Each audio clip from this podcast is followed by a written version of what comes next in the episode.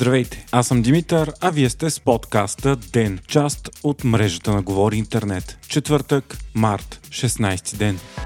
Изключително силни критики от политици и експерти се изсипаха върху финансовото министерство, от което вчера към някои медии изтече заплашителен доклад, който вменява, че България е пред фалит, може да се наложи да тегли кредит от Международния валутен фонд и да има промяна в курса лев-евро, ако не се приемат спешни действия. Още вчера БНБ излезе с остър коментар, в който заявява, че няма причина за промяна на съществуващия курс лев-евро, а подобни коментари са некомпетентни и безотговорни. От БНБ заявиха, че валутните резерви, които обезпечават левовете в обращения са на най-високото си ниво от 30 години насам и че промяната на курса е невъзможна. Министърът на финансите Русица Велкова побърза да обясни днес, че много от информацията от доклада били журналистически интерпретации и държавата не фалира, а опасността от промяна на фиксирания курс на лева към еврото била теоретична, ако дефицитите са много високи. Според нея трябва да се промени промени бюджета, защото ако се продължава с сегашните политики, дефицитът в следващите 4 години ще да бъде между 6 и 7%, а целта е да се подготви бюджет с дефицит до 3%, който да не попречи влизането в еврозоната.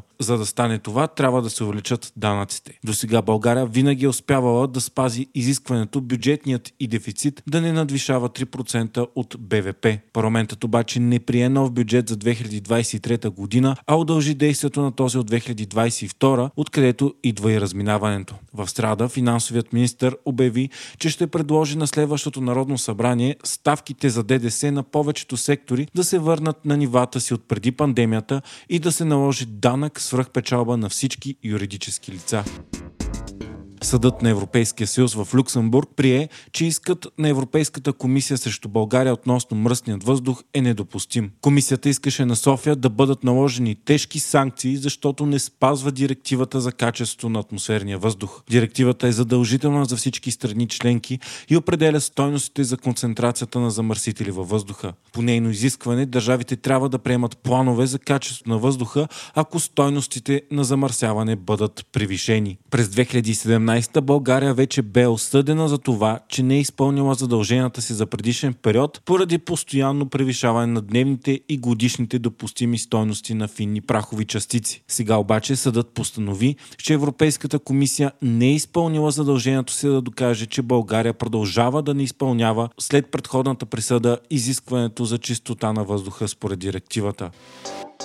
В САЩ публикуваха видео, на което ясно се вижда как руски изтребител се сблъсква с техен разузнавателен дрон. Това идва ден след като се разбра за първия пряк американо-руски сблъсък от началото на войната в Украина. Случилото се е в Черно море, като и двете страни си размениха остри обвинения. Заради това военният министр на Русия Сергей Шойго и този на САЩ Лойд Остин проведоха един от изключително редките си телефонни разговори. Шойго е казал на своя колега, че полетите на американски дронове край Крим имат провокативен характер и могат да доведат до ескалация. В изявлението на Руското военно министерство се допълва, че Москва няма интерес от подобно развитие, но ще реагира съразмерно, като и двете страни трябва да действат с максимална отговорност, включително като имат линии за комуникации в случай на криза. Остин пък отказа да даде подробности от разговора, но подчерта, че САЩ ще продължават да летят навсякъде, където международното право го позволява. По-рано Държавният департамент на САЩ заяви, че инцидентът най-вероятно е неволно действие от страна на Русия и е резултат от пълната некомпетентност на пилота на изтребителя. Москва пък вече е изпратила кораби в района, където е паднал американския дрон в опит да ги намери. САЩ са направили същото, като заявиха, че дори Русия да ги изпревари, цялата информация от безпилотния самолет е изтрита дистанционно. Според Пентагона, два руски изтребителя Су-27 са прихванали американския разузнавателен дрон MQ-9 Reaper, който е изпълнявал разузнавателна мисия в международни води. Те са се приближили опасно близо, разпръснали са гориво върху дрона, а после единът самолет е прерязал витлото на дрона, който в последствие потънал на дълбочина между 1200 и 1500 метра. Случилото се е силно притеснително, защото именно такива неволни инциденти са най-вероятната причина за възникване на потенциален директен военен конфликт между двете военни суперсили.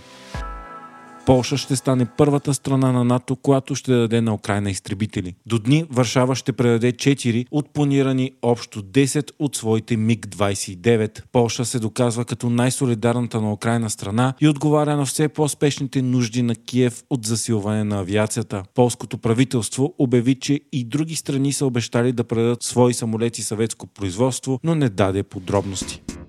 Вие слушахте подкаста Ден, част от мрежата на Говори Интернет. Епизода подготвих аз, Димитър Панелдов, а аудиомонтажът направи Антон Велев.